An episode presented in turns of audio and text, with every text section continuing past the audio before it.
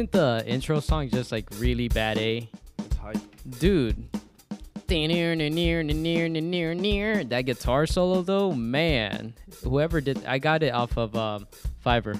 Oh, really? That's Yeah, nice. they did they did a great job of doing that. Welcome back to the Tony Gallo show. My name is Tony Gallo. We're here with Sahaj Shah. Hey, hey, hey. Sahaj Shah. How many how many mispronunciations of your name do you get? Like what have they called you in the past before? Shahaj. Sah Shah. Shah oh Shah Shahaj. Okay. What else? Uh, one of my friends at work calls me Sihaj. Who at work? Yeah, Sihaj? Khan. Uh, You would think and he that spells it with an E too. You would think that Khan would know too. He Like, spells it with an E. S E H A J. does he just mess with mess with you? I don't know. Sihaj. Um, Saj. I got Saj. Like just completely like not even Saj. not even like the other. sy- There's like two syllable or One is it? syllable It's name. Sahaj. It's two syllables. Right, it's two Saj. syllables, but they just use one. Saj. Um, so I just go by Shaw most of the time, which is, believe it Can or we not, talk about how that happened, your your name and stuff, or is that something that we can talk about later? we talk about I. I I always find that interesting. So when you um when you your name used to be Justin, Mm-hmm. your American name, right? Is that is that Justin. is that fair to say? I still love that name. It's a good name. That's a good name. Yeah. I like the Justins Very simple. Yeah, very simple. Um, but that changed at what age? Ninth grade. Ninth grade. So when you entered high school, you Mhm. um, I wow for what reason? For reli- for religious reasons mainly. It was my parents that were um, really on board with it, and then they got my brother and I on board with it as well. But it was mainly for religious reasons because at the temple that we went to, everybody had a traditional Indian name, so Mhm. it was really so it was really easy to um well it was yeah so everybody had traditional indian name and then my parents wanted to sort of follow suit and being justin was kind of also like the odd one out as well in terms of like so they so they were like oh well what do you think about this um, I don't know if I would have. I don't know what they would have done if I said no thanks. I want to keep it Justin. So I don't know if they would have like forced me to change or whatever. But yeah. So it did you get to choose your name? Yeah, I got to choose my name. That's kind of cool. I would say. Yeah, I got to choose my name. Apparently, the name had to be in, um, within a s- couple letters that were like, re- like, r- like auspicious, like the letters of the name. So like it started with an S. Oh, so it had you had you I could just choose, but you had like- some parameters. Yeah, some parameters, which I don't even know the parameters, so I couldn't even tell you what they Did were. you have another like what was the runner up? Do you remember? No, I do remember my name. I picked Sahaj, and then, um, my brothers would have. My brother, a runner up for my brother, I think was Anand. How do you even spell that? How do you spell A? N A N D. A. A double A N D. You could double A or single A. I was thinking Oh. single A. Oh, single A N D. Uh, A N A N D. Oh, A N A N D. So basically, like ad. It's basically similar to like and and and and yeah, kind of similar to like Adnan, but like and and Anand. Anand. Anand. Anand. I like that. It's not bad. Yeah, that'd be. Anand. Anand. Do you know sounds what? A little bit more complicated than Sahaj. Do you know what? Um. Sahaj. Do you know what Google used to be called before it was called Google? Googly? I don't know. Back rub. What? Yeah. Really? Yeah. Looked it up. Well, I've heard it on my podcast. Did it have to do with the same? It was a search engine, I think. or was it like some off porno site or like escort site? Backrub sounds like a very. back rub. It sounds like a place where you can get escorts me- and hookers and Let male me back. prostitutes. Let me back rub that. Yeah. Because the, the reason why I say this is because there's a back page. Have you ever been on Backpage? No, I Okay, don't. go on what do you- I'm not going on backpage. you can order. You can Oh. legally order escorts. I don't know if it's What? legally, legally, um, illegally. I don't know. How do you know about this page? I've been on that page in college. Never ordered anything. Just been on the Oh, page. I don't know. You can. I would. I don't I want to don't- go on my phone, but um, Did you ever get an escort? no. Hmm. Mm-mm. Uncertainty there in that. answer Very there. uncertain. I don't know who'd show up to my door. No uncertainty in your answer. Oh no, there's, we did not order anything. so Google used to Back be called page. Google used to be called Backrub. I don't know if it ever got online as Backrub or if that was a company name before it w- became Google. Does that make sense? Mm-hmm. So, um, and Sahaj used to be called Justin. Mm, my brother was Austin. Yeah, Austin, and he wants to have his bachelor trip in Austin. He says because Oh. I think because of that reason. I That'd think. pretty cool. Yeah. It's a fun place. Did you um did you like Austin when you went down there? Yes, What'd you like to do? What was your favorite part of Austin? the food, and then we went um, canoeing on the lake over there, whatever that lake's called. Uh, Lake Travis. Just Lake kidding. I don't know what it's called. Whatever the one that cuts I think it's downtown. Lake Travis. I, I don't know. But yeah, it's so much fun. We should go to San Marcos, honestly. San Marcos is so much fun. and Uh, go floating in San Marcos. Oh, okay, gotcha. I'm sure So that'd be pretty fun. I went to Texas State University. I don't know if I've mentioned that here before. So go pop, go Bobcats, Texas State. Where'd you go to uh, university? Of University of Illinois at Chicago, Chirac. And did you like that? I freaking loved it. Yeah. I love that place. I had a scholarship to Benedictine University, which is a private school, which is closer to, which is in Chicago. It's like in the suburbs, close to home. So Mm-hmm. you drive there every day, whatever. And then I applied to University of Oregon because I really liked the football team. University of Oregon. Yeah. Oh wow! So, So you're gonna go all the way. To No, I wasn't gonna go. Coast? I don't You know if I'd go there, but I just applied to apply. Yeah, I think I did the same thing with Florida, University of Central Florida, just to apply. Oh, I applied to UCF as well. Did you really? Imagine if I- we I both would have gone to UCF and met there. I think I just broke something. I don't know if I applied to UCF. My dad was really harping on me to apply there Oh, because they had plans of like eventually moving to Florida, ah, and they did. and they did. But Yeah. even if I would have gone to UCF, that doesn't mean I'd have stayed in Florida. I could have moved back to Chicago afterwards. But Yeah, you love Chicago, I love Chicago. and you love you love the Cubs. I think we mentioned that, and they're doing poorly this season. How does that make you feel? As expected.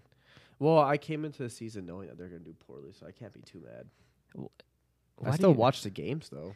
So you came in with a pessimistic thought, or did you have some? Uh, why did you come in No, I, with a? c- I knew they were going to do poorly because we had just we have entered another rebuild season. So rebuild. Did you not have faith for your team? No. Why? abs- Because we got rid of. Well, I had a hard time accepting um, when Baez and Rizzo and Bryant and, geez, like they all left.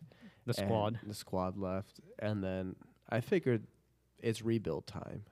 So now, for at least three to five years, is going to be focused on getting good players again, new players, prospects, and then maybe in five years we win a we win a championship. But Hmm. that's what rebuilding is. Getting your, and we have some hope in terms of like definitely in like the next five years winning a World Series. I think there's hope there, but just during rebuild seasons, the team usually tanks. I mean, we've been losing like we have a worse record than the Rangers. The Texas Rangers the Texas Rangers are are doing uh, well. I think. Yeah. I don't know. I well, don't they're know still well they're they're There's like still doing 500 games in baseball and basketball. I can't keep track of everything. Yeah, the Rangers are like only a couple games under 500. But this is, you know, this is the, the difference You have between to become a Rangers fan. my type of person. fanship, I would say. I have hope and faith every season. And I think a lot of Cowboys fans do because we come every season. We're going to win the Super Bowl this year. Do we win it every year? No, but we have the hope and we have the faith that we will win the Super Bowl. Yeah, but and it's we easy give for you these to have These guys belief in themselves. We believe in them. Yeah, but it's We easy just for you to have need them to belief believe in in, the themselves. Cowboys because win the championship, win the Super Bowl or not, they're still first in their division.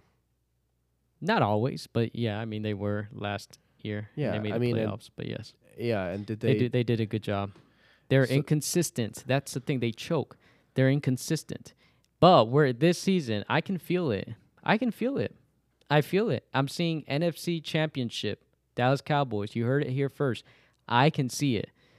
NFC champ. They make it to their Super Bowl this season. I have the hope and the belief that they will make it to the Super Bowl. Will they win it? I don't know, but I have the hope that they will make it. I mean, that's a pretty fair hope to have. I think with the Cubs, it's it's you guys still come first in first in your division, even if you don't win the Super Bowl. Cubs are like last in a division. It's hard to have that not, sort of. not always. You can't predict it. You know, every season's different. You know, I think the Cowboys have a pretty Every terrible division. If you guys come, in. every season's different. Well, every season is different, and you got to think about it. You have new players coming on every season, right? I don't know. I mean, that's how sports work, right? You have a draft every season, Yeah, in the- MLB, NBA, NFL. Yeah, but those players get kicked down to the minor leagues, so you never really, unless like they're actual like stars. Well, I, every season is different. There's a change. There's always change. There's time, obviously, that you know people change within time. There's personnel changes, coaching changes, every all sorts of changes. So every season is different. So every season we come in with new hope and belief that we will do well, Yeah, it's and we will do well. some teams. I believe that we will win. For some teams, it's easier than other teams. Anyway, I hope they do well. I really do hope it makes you happy, and you know what? I like seeing my friend happy, and I hope they do well. Sometimes you get me a little angry, and I say, you know what? I hope the Cubs lose, but I hope they do well this season. Do I wish they win the World Series? No, because I want the Texas Rangers to win the World Series. If the Cubs win the. World Series, I am out of Dallas. I'll be in Chicago, ready to go. again Rioting like out there? in 2016. rioting, I'm gonna be out there climbing the police cars, and acting police ca- crazy. no, climbing the fire ladder, fire truck. No, I hope they have a good season. It would be a good season if um I haven't seen the Rangers in the playoffs ever since the early 2010s, I think. Um and maybe you have seen them. Have you seen them in the playoffs? I've, I've I haven't seen them since early 2010, so we'll see what happens in baseball. When is World Series time? Dude, it's like I don't even know. I think October-ish. I think they're like about 50-ish games in right now, and they pay they play a total of 147 or 167 games. It's insane. It's a lot of So games. they're about a third of the way in. A lot of games. A lot of games. All right. Actually, yeah, I think they're probably towards the fall time. What do you Series? What do you have over there? Hmm. On your phone that you just pulled up. The story you want to talk about? Oh no, I was. Okay, I j- no, I just got a text from my pharmacy that my medication's ready to pick up. Oh. By the way, let's talk about that because I, th- I thought that was kind of funny. You're allergic to everything. Yeah, I I had I met with an allergist, and they did this test where they basically um, stick all these different allergens or something like that In your inside my booty? body, in my back. Your booty? It's like a needle. Oh. And they just poke it in my back, Oh. and they do like ten of them, and I think it's to see if I'm allergic to these main, whatever the hell they're, you know, putting in my back, and depending on how red your skin is after the test is done, that determines if you're allergic or if you had a reaction to it. They they poked you in the back with 10 ne- like ab- approximately 10 needles? yeah, I didn't know that. I thought it was just a blood test that they t- they took and they can see that all that through a blood test. no, Oh, wow. they different allergens were, um, were poked on my back just to see if I react to them. Oh. So they actually poke you with the allergens. and so they so they poke you and then they'll s- they gi- they give you 15 minutes during the 15 minutes they tell you you're going to get extremely itchy and this this and that but do not itch anything just fight the urge Yeah. and then they're like we'll come back after 15 minutes and we'll um we'll see what you're allergic to And you're allergic. I mean, we we saw the list. I saw the list, and I mean, you're allergic to everything. You're allergic to Bermuda grass. You're allergic to any type of molds all sorts of ca- oh, dogs. cats allergic to them uh, luckily not allergic to horses i'm not allergic to dogs horses and pigs oh, okay. Yes, I'm not allergic to those three, but cats, oof, can't do them. I'm allergic to all sorts of like like different types of shrubs, weeds, Yeah. you name it. Like the entire list is red. yeah. There's very little. We saw the list. Yeah, there's very little that I'm not allergic to, which probably explains why I had a hard time sleeping for like the last three, five months. yeah. After you kind of moved into your to your house. Mm-hmm. Um. That is that was something else. So we did a relationship advice segment the last episode, I think it was, and I wanted to try it out again. Um, so and this this ties in with the Uvalde shooting, which which is something that we're gonna touch on, I think Uvalde, and um, and you just talk about it. I you don't. know, everybody's been talking about it, and I think it's a big topic, and um, we have our our our opinions, and you're listening to our podcast, so we share our opinions. Wait, right? before you go into relationship advice, hold on. Is it? Are you gonna? Is it gonna get like really serious? Is it gonna get like emotional? No, it's not serious or I have relationship advice, and it is by far. It's it has nothing to do with anything being serious or emotional. It's actually pretty jacked up. That's Is why it that humorous. is very. It's humorous. It's like All right, let's go. WT Let's go to humor, and then we we get into a little serious. Yeah, because I don't want to like start talking about s- some of that. You know, I don't want to talk about like something serious and then yeah, like, completely we'll- like we'll deny the serious. go ahead. And, go ahead with your relationship advice over there. Somebody. Well, my relationship is don't fall in love with your mom. Oh, Yeah, it's your it's- your advice is don't fall in love with your mom. yes because it happened and there is a story. And this is like I love my mom, but this is not the kind of love that that you know that motherly son love. This is a different kind of love, a romantic, romantic, sexual kind of love is what you're talking about. Yes, Jesus. yeah. So it was Okay, I want to hear this story. This is I don't want to hear it, but I do want to hear it because it's interesting. Ugh, it's kind of gross. Anyway, go ahead. Ugh. okay.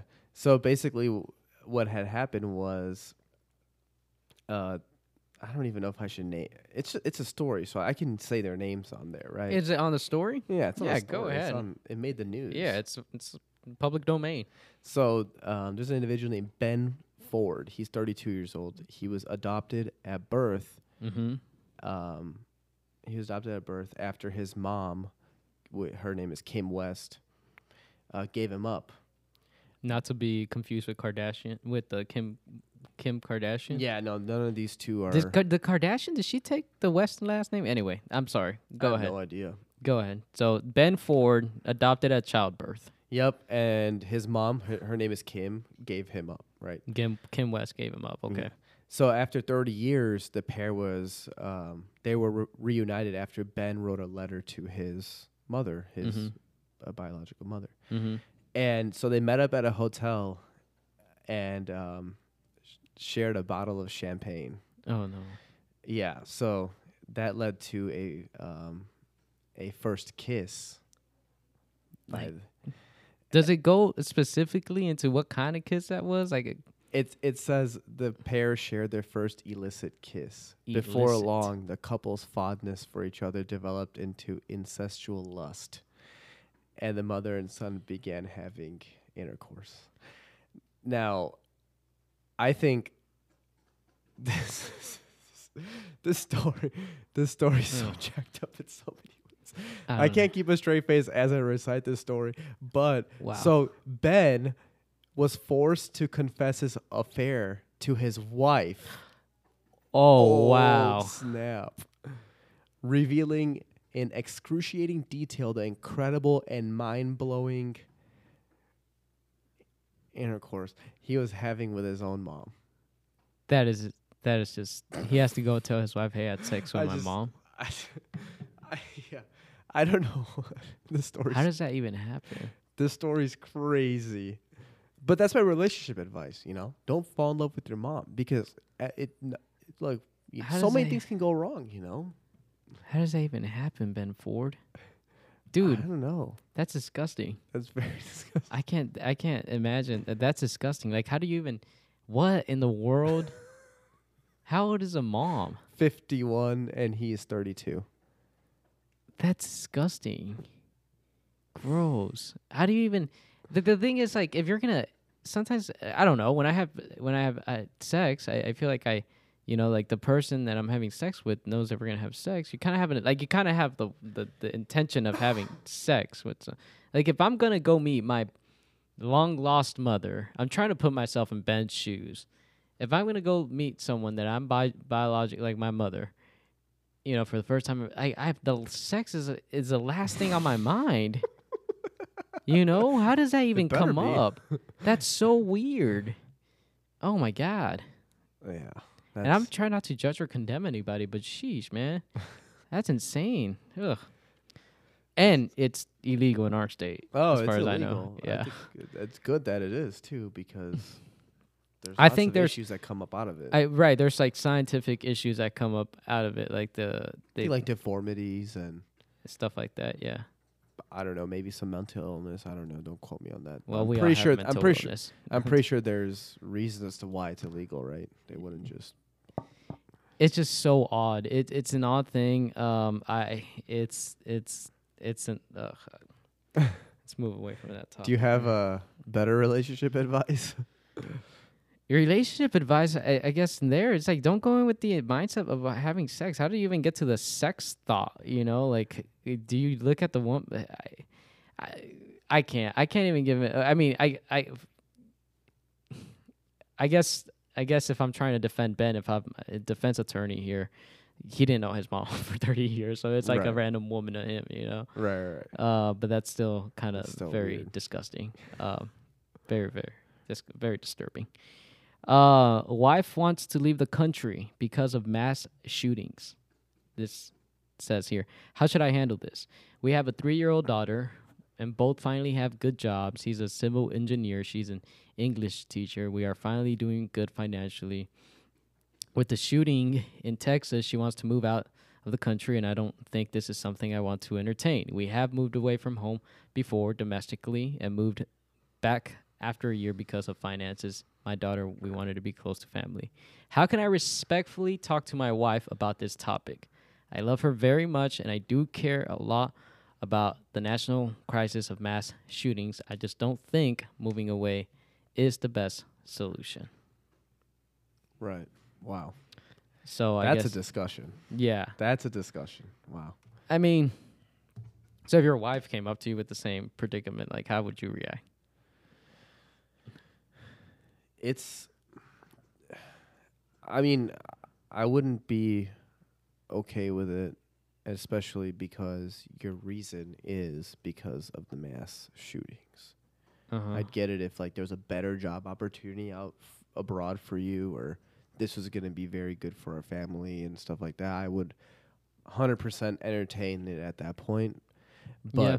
for just because there's mass shootings, and I'm not dumbing down mass shootings. I think it's a serious epidemic in our um, in our country. But I think I feel like you're reacting based upon fear. yeah. And I agree. and I don't and I don't know if that's the way you'd want to um, approach the situation because what are you teaching your kids then? Uh, like to react to fear or you know what I mean? Like I think Yeah. there's yeah, I, I, and I think there's a there's a caring. Uh, you know, I would if if my um, husband, I'm gay, so I would say husband. This in, in scenario came up to me and said the same thing. I would say, and I'm not married, by the way, but um, I think I would, like you said, I don't like doing things out of fear. Uh, I don't think it's rational to do things out of fear. Um, but I also understand the caring feeling you have towards your children. So, um, I, you know, it's definitely something that you want to talk about. Hey, like, you know, there, the I think he said the daughter's three years old, so there's probably a lot of anxiety that goes into sending your kids to school after seeing something like what happened in Uvalde happen. There's a lot of anxiety and there's a lot of fear, um, but we must act rationally, with use common sense, and try to find out what happened. Which, by the way, that shooting was, I mean, disturbing. I saw it last Tuesday. It was a Mhm. week ago today. Um, I was, I think, was in bed. I was just resting, and I, I was scrolling through Twitter, and AB, I saw ABC News breaking news, like quick 15 second video. Anchor comes on, says, "We're breaking news. We we're getting word that 14 students, 14 kids have been shot at Uvalde Elementary School. elementary school just in Texas, just outside of San Antonio, um, and you know it, it looked bad. And I saw that there were local law enforcement there, there were state police there, and then and now federal uh, police were. I mean, there was a heavy law enforcement presence. So I I just thought that sounded devastating, and then it ended up being a very devastating um, event, an incident in our in our country. So um, it's it's sad what happened. It truly is sad. Um, I I I don't know. It's there. There's been a lot of discussion in the last week over what we do and how our uh, elected elected leaders sh- should respond to this. You know, so Yeah, I think I was at my off-duty job when I heard about this. Uh, the original p- original news m- story came out as um, there was I think like two people that were killed, and then like next in the c- few hours later they c- corrected it to, you know, um, was like a total of eighteen or nineteen people. Or it was a total of 21 people. 21. Yeah, that's insane. 21 people. I believe 19 children, two adults. Yeah, killed. and I don't even know how to. I wouldn't. I mean, I just remember seeing the faces of the Eng- parents who were obviously in, like, some you know, some were in denial, some were in anguish, and I think that it's hard to. It's hard to comprehend something like that that occurred, especially to these young kids that, you know, they're so innocent. So innocent. They don't have.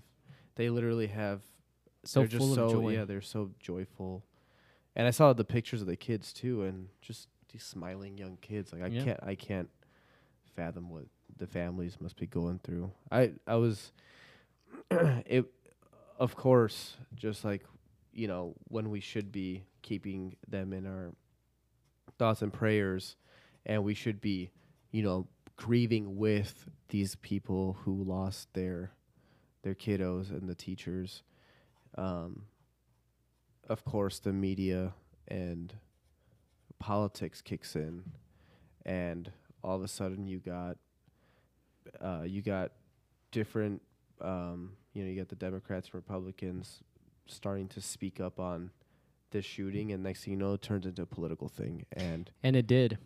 Oh, I mean it. It always does. I don't even Yeah. think that. I think like the first like few hours of it turns in is like grieving and mourning, and then like next thing you know, just turns into politics. Yeah, it's grieving and mourning mixed in with the politics and um, and then it turns into finger blaming too, which is blaming and finger pointing. And that's one thing I saw, and I even tweeted it. Nobody liked it. Nobody liked my tweet, but I tweeted out, "We're we're letting evil win when we start going against each other."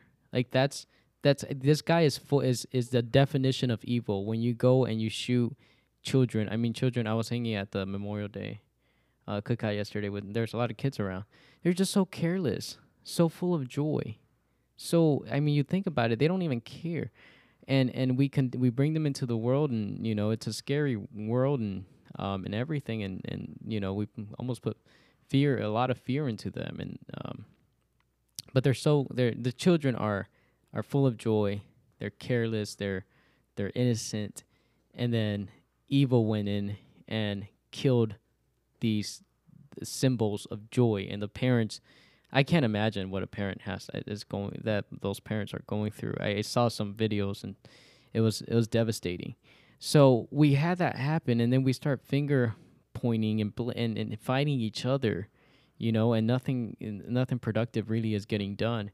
Um, so what do we do? I mean, I've I've told you. I think yes, last week and throughout the week we had that conversation. I think, and we're police officers, uh, so. Um, we may to people it may be a little biased but i i mean i think it's a common sense solution if i were governor of texas i would sign an executive order and i would say every public school district in texas i think the private schools already do it but every public school district in texas must have one officer per 100 students at each school while school is in session you know um, and is it going to be expensive?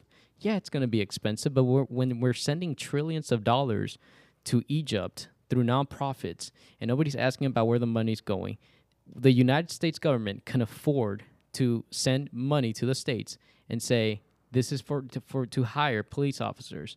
You know, Mm-hmm. one police officer for every 100 students. So in that school, for example, um, I think it was a, a, a population of um, 600 um, total or something like that. And we should include uh, obviously the adults too that attend the school um, and, and teach there. So you would have six officers there easily, Yeah, I think that, easily. and I'm glad the schools around where we live out here have already adopted have already adopted that. Um, They have public school schools. resource. Yeah, they have some. Public schools start adopting that, so that's that's smart of them. But The private schools have. I mean, they Yeah, can they afford it. They have yeah. six, seven officers in, in one point, and they pay them very good. They can afford to do that, but we need to keep our leadership accountable. And I mean, one easy solution to do right now, because it's hard to fight evil. It's hard, and this whole let's take the guns away and stuff. Evil will find a way. The I I I'm a I'm a religious person. I'm a faithful person. I believe in the Satan will use evil. He will use evil. It could be a gun, it could be a knife. He will use evil. He will find a way to destroy lives. And um, we we need people with good hearts, and I I do believe most people out here in society are good people with good hearts. Um, we need people with good hearts to fight evil. yeah, like where I, when I went to school growing up, I w- they had they had a school resource officer there, and to be honest with you, it was it felt good that he was there. It wasn't. It, it felt good that he was there, and you know, I had this uh, discussion with my buddies, and you know, none of them were really for that idea actually, and but to me, this is the easiest, simple idea that we can implement as a country, And, we can do it today. yeah, we can. We it can could be do done. yeah, it could be done, and I think, and the thing is, is that the question sometimes the question arises, oh, um, you know, who would want to be a school resource officer? How are you gonna hi- how are you gonna find them? How are you gonna hire them?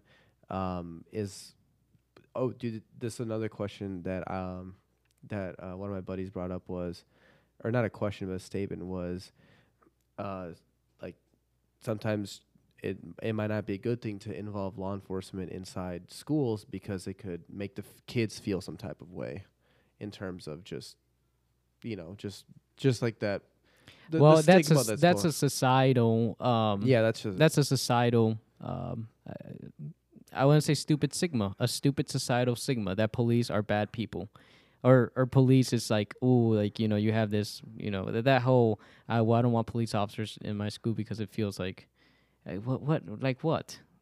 Like Right. like what? What does it feel like? It Yeah. you should feel protected safety, you yeah. know? Most people feel protected. I i would i i want police or i'm police I, I want police around my neighborhood. I feel protected. I feel like somebody's out here watching making sure that you know if i want i would i would send my kids to a school where there are police present i will as a father uh, feel i would feel m- much more safe knowing that they're there right And then like we have our elected leaders. I, some of these guys are. Some of these guys just need to go. Like, I think one of I think one of the guys was saying. Um, I think uh, Ted Cruz was talking about doors, on how we need to have one door into a school, which is fine. I guess that's okay. Just one door access to the entire school. That's it. And so he got on the news talking about this this door reform. And I'm just like, good grief. I'm like, these are the conversations that are being had. I- couldn't imagine. I not once have I heard a conversation about putting armed police officers or armed security, whatever. Actually, police officers, not security guards. Those guys are unreliable sometimes at these schools. And I think the money's there. The money's there. yeah the money's there Money is there. the federal There's government has the money This is ridiculous. The Yeah. federal government has a lot of money for it, and they have been sometimes they make they make god awful decisions on where they like to give that money, store that money, and I think that if we, I think as America, we need to protect our issues. We need to take care of issues at home. right This is a issue, 100% yeah and it shouldn't be going to Egypt. Four If- if I'm being dollars. honest with you- the- I saw an act. And It was four trillion dollars. It's ridiculous. And if, if I'm being honest with you, it shouldn't be going to Ukraine either. I'm just saying. Yeah, I mean, and the thing is, they they they sign these packages, big packages, and nobody knows what happens to the money. But do the research. Go out there, do the research, and how they allocate the uh, how they appropriate these funds. And um, I'm I'm not into it. When I run for office, eventually, when I get into the political world, which I think I will later on in life, uh, I'll do more research and I'll I'll make sure I'll make it known. You know, hopefully have a platform to make it known because it's sad that our money is just it's it's being it's being mismanaged. It's being spent on not us, not on the issues we need to be spending money on, like this, for example. Right. Um. So, yeah, but I- it's it's terrible. It's a terrible tragedy. What happened? Nineteen kids lost. I mean, that's just that's just. I I, I hope and pray. And this is the other thing. I keep hearing prayers and thoughts aren't enough, you know, and I understand that. I I get that. But I I like to think that I receive my guidance from from God, and, and I think we all do. Um, and goodness is is guided by Him. Um, and we need prayers and thoughts. We can't say no no more prayers and thoughts, but we need to combine prayers and thoughts and action. It seems like society wants you to choose. You either do prayers and thoughts or you do action. I, I that's I don't know. Yeah, it's it's so I've seen I've seen that stuff all over social media. I'm like, okay, I mean, what's like what are you trying to say here? Are you trying like I understand that we need to be all about action, but you can still you can still give your prayers and thoughts to those who are going through this obvious the crisis. Like Bec- this is a crisis. Like There's no amount of action that we can take that's going to bring any of those kids back. Yeah. And that's going to fill the void in the heart of those parents. The only person who can do that is the Almighty, the one who's bigger than any of us. That's it. That's still he can give you the hope, he can give you the love, and it's going to be a hard a hard uh void to, to fill. And my hope and my prayer, and I say my pray my prayer is that for those parents that they're able to see that their kid is still with them at all times. And I think God can make it happen. That they're an angel and they can see a sign or something, you know, Yeah. that's going to mean a lot to them because they're they're they're still with their families, I think, and they're they're angels, you know, fighting for their families. Um, but prayers, thoughts, and action. We can't get rid of the prayers and the thoughts. This idea of getting rid of prayers and thoughts or prayers and thoughts isn't enough. It's it's plenty. Prayers and thoughts, it's plenty. I understand. We need action too. Prayers plus thoughts plus action. Not just action. Then we're misguided making the wrong calls like one door policies. yeah, like this is crazy. Like who put this who put these people in office? I don't know. I was listening to the All In podcast the other day and they were covering um all the All In podcast is it's a financial it's kind of like a finance podcast with like four hedge funds, like really well known hedge fund guys.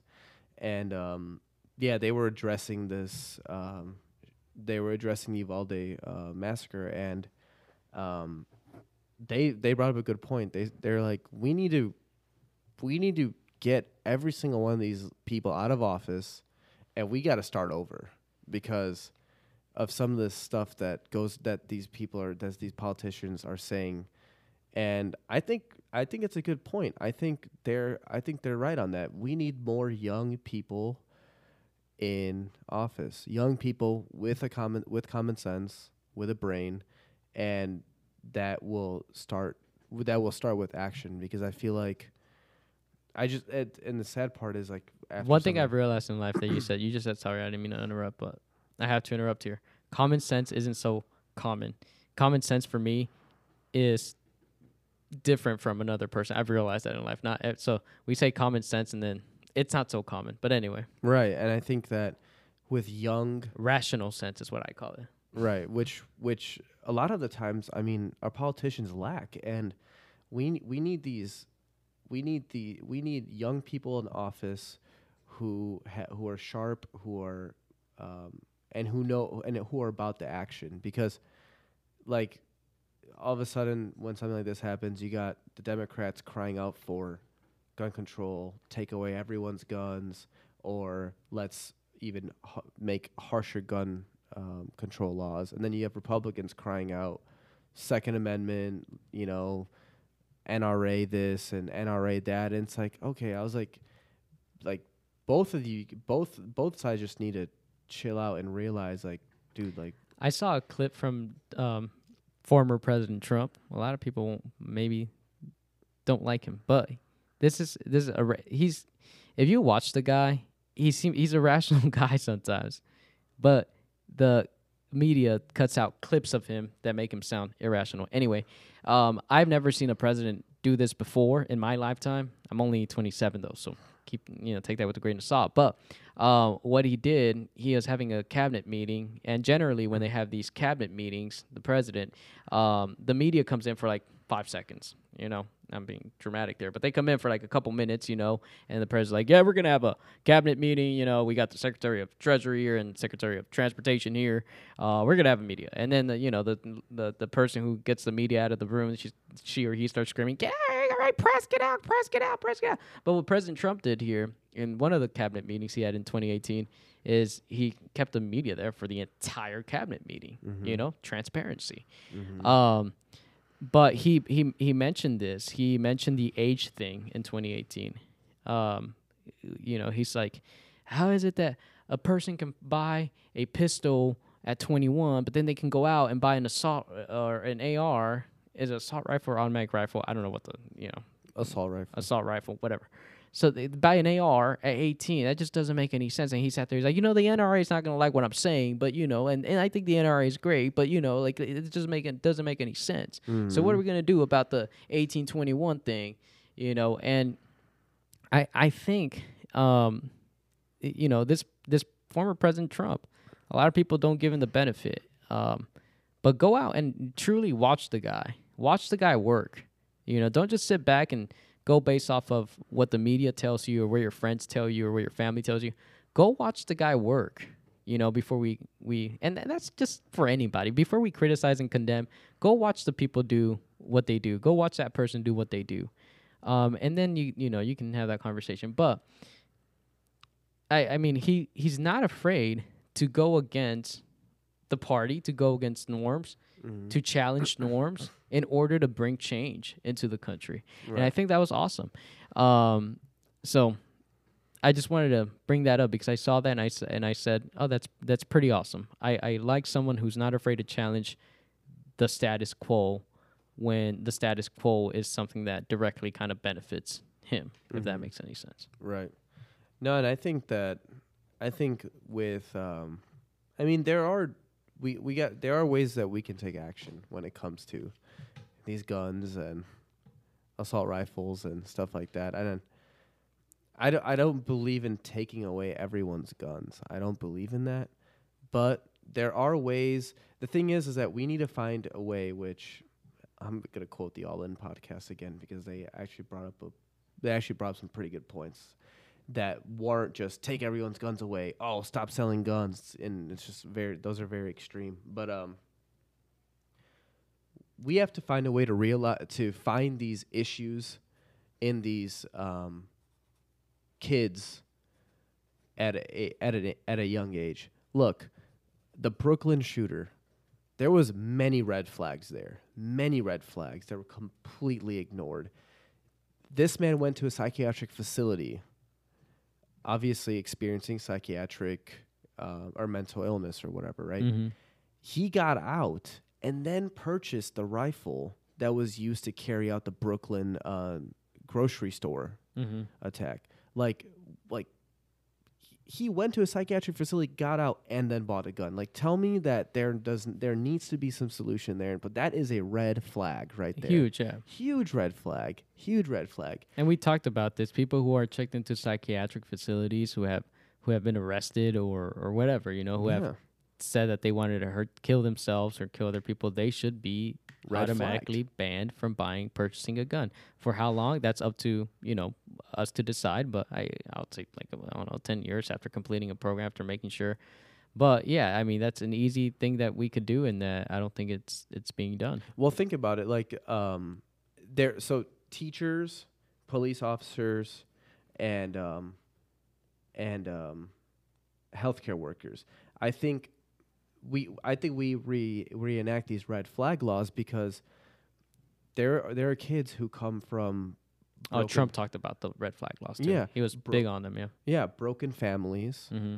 they alienate themselves they go through depression they go Mhm. through and then they become radicalized somehow but you can't tell me that when you went to high school you knew who that loner was you Mhm. you just know it's just they're just there Mm-hmm. our kids we need to train our kids to also speak up not, not maybe not necessarily to the guy that is going through it but maybe to the teacher Or to a parent. or a parent communication. Yeah. right these teachers these parents um, you know sr school resource officers um, they can they can if if there's red flags they need to be and they need to be looked into And- and there needs to be a database that keeps these people on the no buying guns list Right. for an x amount of time um, and and I don't and not to sound like we're alienating anybody that goes through any mental illness because I think we all have mild depression. Well, I face like in my twenties mild depression stuff like that, and I've talked to friends who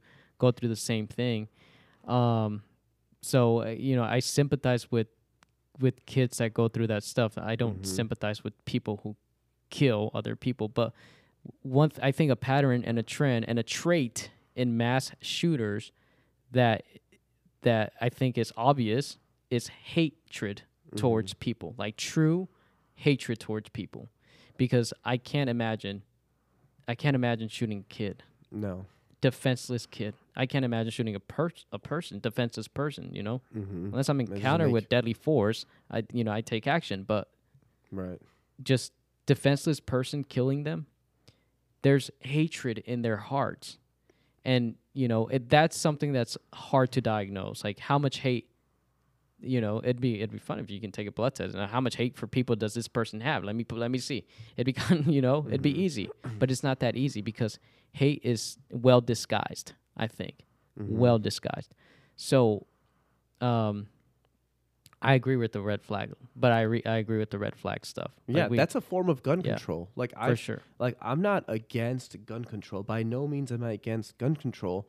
I'm against just stupid, pointless gun control. Like like I always bring up Chicago, like strictest gun control in the country, yet the highest amounts of uh, violent crime in Yeah. the entire country. It's something's wrong with that, right? No. But that's not that, that gun tro- gun control I'm talking about. We have to be proactive as um, people to spot these red flags in children and even adults and stuff like that because even for the Uvalde massacre um, the shooter was sending text messages to a, to a certain someone I'm not too sure who he was literally like outlining this plan as he was about to go out and do it. Like at that point we have to act. You have you have to act. I don't, if you have to act. You have to call the authorities especially if you know your friend is literally about to carry out a heinous attack. I mean it's something that like you got to speak up is what i'm trying to say as well. And the thing is there are databases and there are companies out there where you can where they can keep track of all the people on the red flag on the red flag list. It's they're able to do it. They should do it. It should be funded. And it should be a list that should start soon. We have to be proactive not reactive mm. because a lot of the times we these things these thing these sad sad situations occur and then we start thinking about oh What could have what we done? could have we done but it's like no like it's too late now. it's too late Um, but I that so the, I got into the whole mental health because I did want to talk about mental health too and how um, that's something that also should be discussed after this incident and how that I mean this is a quiet kid that talked to nobody, alienated himself, and you know you know hated people obviously, um, and I think there's people out there who aren't thinking about killing other people right. but are in those you know sad moments alienating themselves don't want to talk to people. Um, and we just need to be careful with that too. Um, I, I think even for myself like i this this job law enforcement is a tough tough job. Nurses uh, teachers um, if you go out there and you do any job where you're dealing with negative stuff you know 40 hours a week uh, the last thing you want to do is talk to anybody. The last thing you want to do is hang out with people. I get it. I've been there. I've done it. It's it still happens. Like I don't text. I don't really text anybody Wednesday through Sunday. I can't. I, it's overwhelming. Busy. It's busy. Um, but it's not like we're always busy though. You know, it's not like we're always actively doing something. It's just it's just too much already mental exhaustion. You know Mhm. that we can't go and focus our attention on other things going on and other friends. Um, so mental health is super important, and you know sometimes I think like, what if someone had had helped this kid before he decided to do this stuff? You know, what if Mhm. someone had pull him in and said, "Hey, what's going on, man? Like, are you okay? You want to go out? You want to hang out? You want to, you know?" What if someone could gave him a little bit of hope in his heart, you know, and showed him that people weren't as bad as he thinks? Um, we're, I think we're conf- we're we're facing a huge challenge in our society because of social media, um, because of just so much hate going on, um, the negative news, the negative media. Um, we're facing a huge challenge, but I am optimistic that that we we can do better and we will do better. I really do think so because we're good people and we have goodness in our heart and we have love and care in our heart. We're going to do much better. I do Mhm. believe it. We have to do better. We have to take action. We need good guidance. Mm-hmm. Good guidance. Guidance plus action should equal success. Guidance plus action equals success. Mm-hmm. In this particular thing. Guidance plus action equals success. Really. So that was a pretty deep conversation, I think. Mm. Pretty productive. Right. And I this is what I say. I say you you grab this recording and you share it with your local congressman and congresswoman. Just don't talk about the ancestral sex part of it because we, I, I, we cut that part out. And you say, "Listen, we've got Share the, th- we've share that. got the solution. They talked about it on the Tony Gallo show podcast. We got it over here." And you go and you give it to them, your congresswoman and your congressman, and uh, you know they fix it, and then you give us the credit for it. I, you I and I give a lot of credit to All In podcast too as well. Like I gotta say they like as the last thing they cried out on that podcast was Democrats Republicans. They were Yeah. all about solution. well, we're all yeah, we're solution. We need to be more solution oriented. We're all people at the end of the day. Like, Mhm. we- who cares if you're a Democrat or a Republican? Let's stop with the finger pointing. Let's stop hating each other. Um, if you hate me, I love you. That's what I gotta say. Anyway, uh, we'll be right back with a good news story.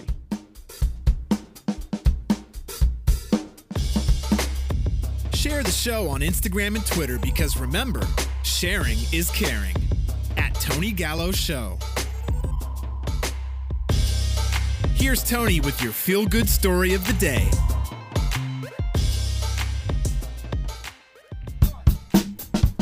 All right, so in 2005, a Hun- Hungarian-born chemist named I'm gonna try to pronounce his name here, Ferenc E. Rostoczy. He launched the Rostoczy Foundation as a way to help Hungarian students get scholarships to study in the U.S. In 2012, the foundation branched out with this college uh, promise program, surprising the students at Michael Anderson School with a full ride college college scholarships once they graduated from high school. So in 2005, he went to go tell 83, 84, I'm sorry, third grade students at Michael Anderson School in Arizona that they were getting a full ride to college. Oh wow. And Erica Valadez, Erica Valadez was one of those students. and Told Washington Post that knowing sh- she had a scholarship, wouldn't graduate with debt was so motivating and made everything more real. So um, she graduated high school as a valedictorian, just finished her freshman year at Grand Canyon University in Phoenix, where she's studying criminal justice and forensic science. Um, and now, so out of that class, 34 students enrolled in college. So that's pretty awesome because 84 were told in third grade, hey, you get a full full ride scholarship if you go to college, and 34 of them enrolled into college. Isn't that pretty?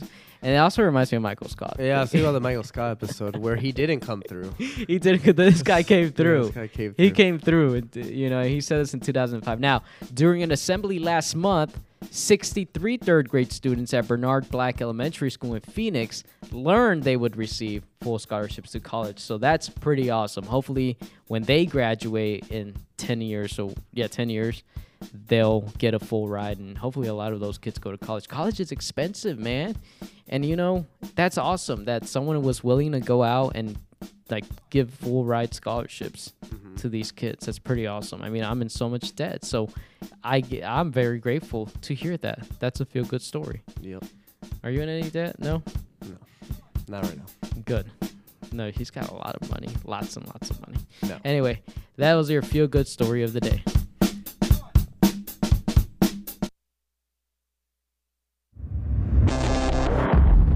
The Tony Gallo Show.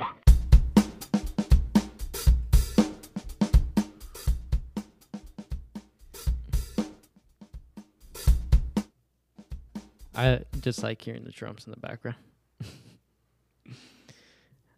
Are you ready for um your wedding? Yes.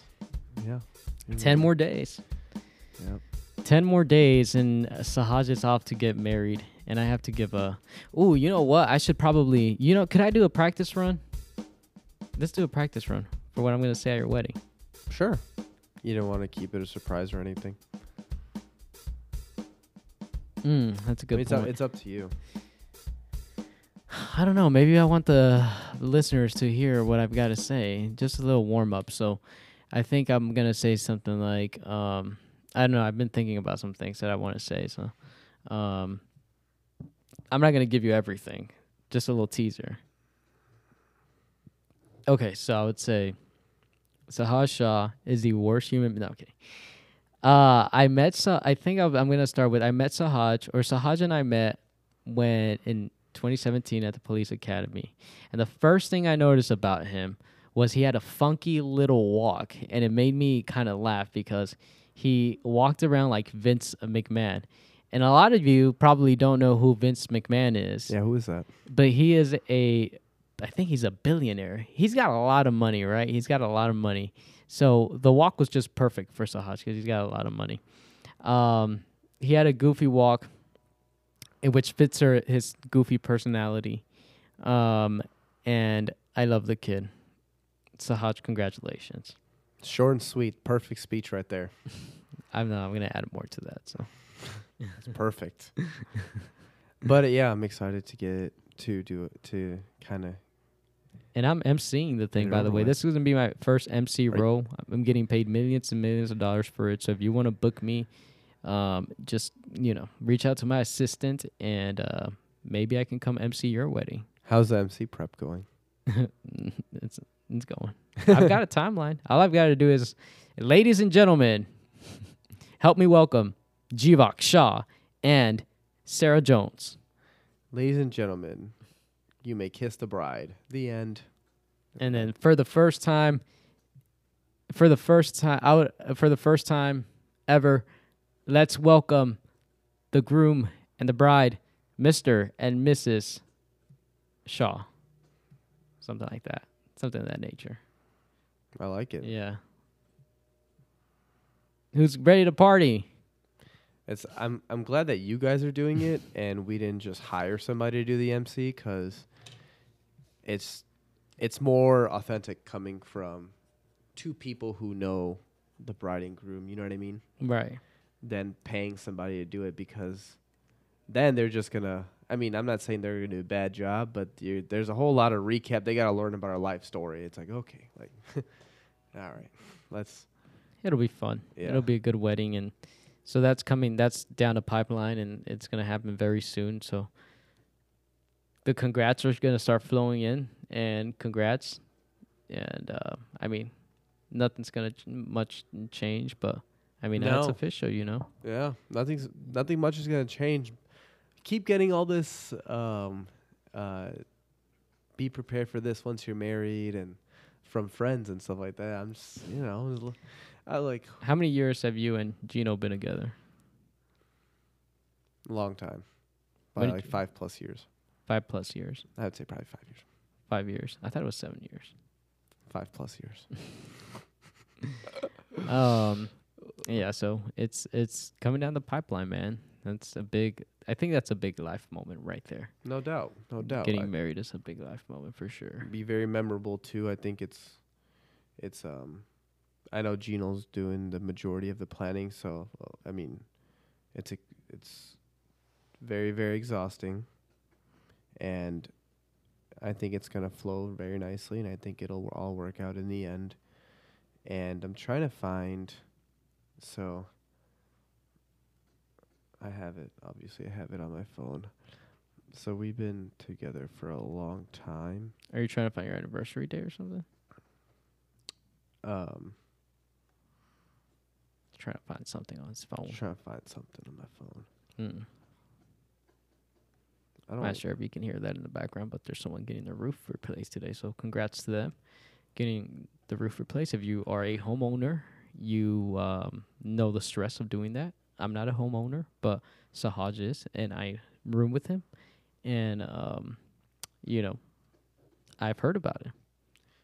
Our um, our we got engaged June 29th of 2020. June 29th of 2020. But you So- you're to you've been together since college, Mm-hmm. Since college, yeah, and you when did you start college? 2012. 2012, Mm. and you met Gino like sophomore junior year. Well, I actually met her when I was a freshman, but we didn't. We were just friends. So you guys dated like 13 or 14, 15, 16. more towards the more towards like the junior senior year part. So okay, so you started in 12, 13, 14. Still probably like 14, 15. We'll say 15, Mm-hmm. 2015. Yeah, about seven years. Mm-hmm. Yeah. All right. Well, congrats to you. I hope it goes well. I will be there. it's gonna go very well, and um, you know, it's gonna be a lot of fun. Um, we talked a lot about you know your name change. You know, you went through a transformation, Mm-hmm. so you changed your name. We talked about Uvalde a lot about that, and then we talked about it was more of a uh, discussion about guns and how we move forward from there. So we, I, I guess we did have a lot to say about that. Surprise, uh, not surprisingly, but Mm-hmm. you know, I didn't think we were gonna spend so much time. So we're gonna wrap it up here. Thank you so much for joining us, Saj. Peace out. See you later. See we'll ya. see you on the next episode.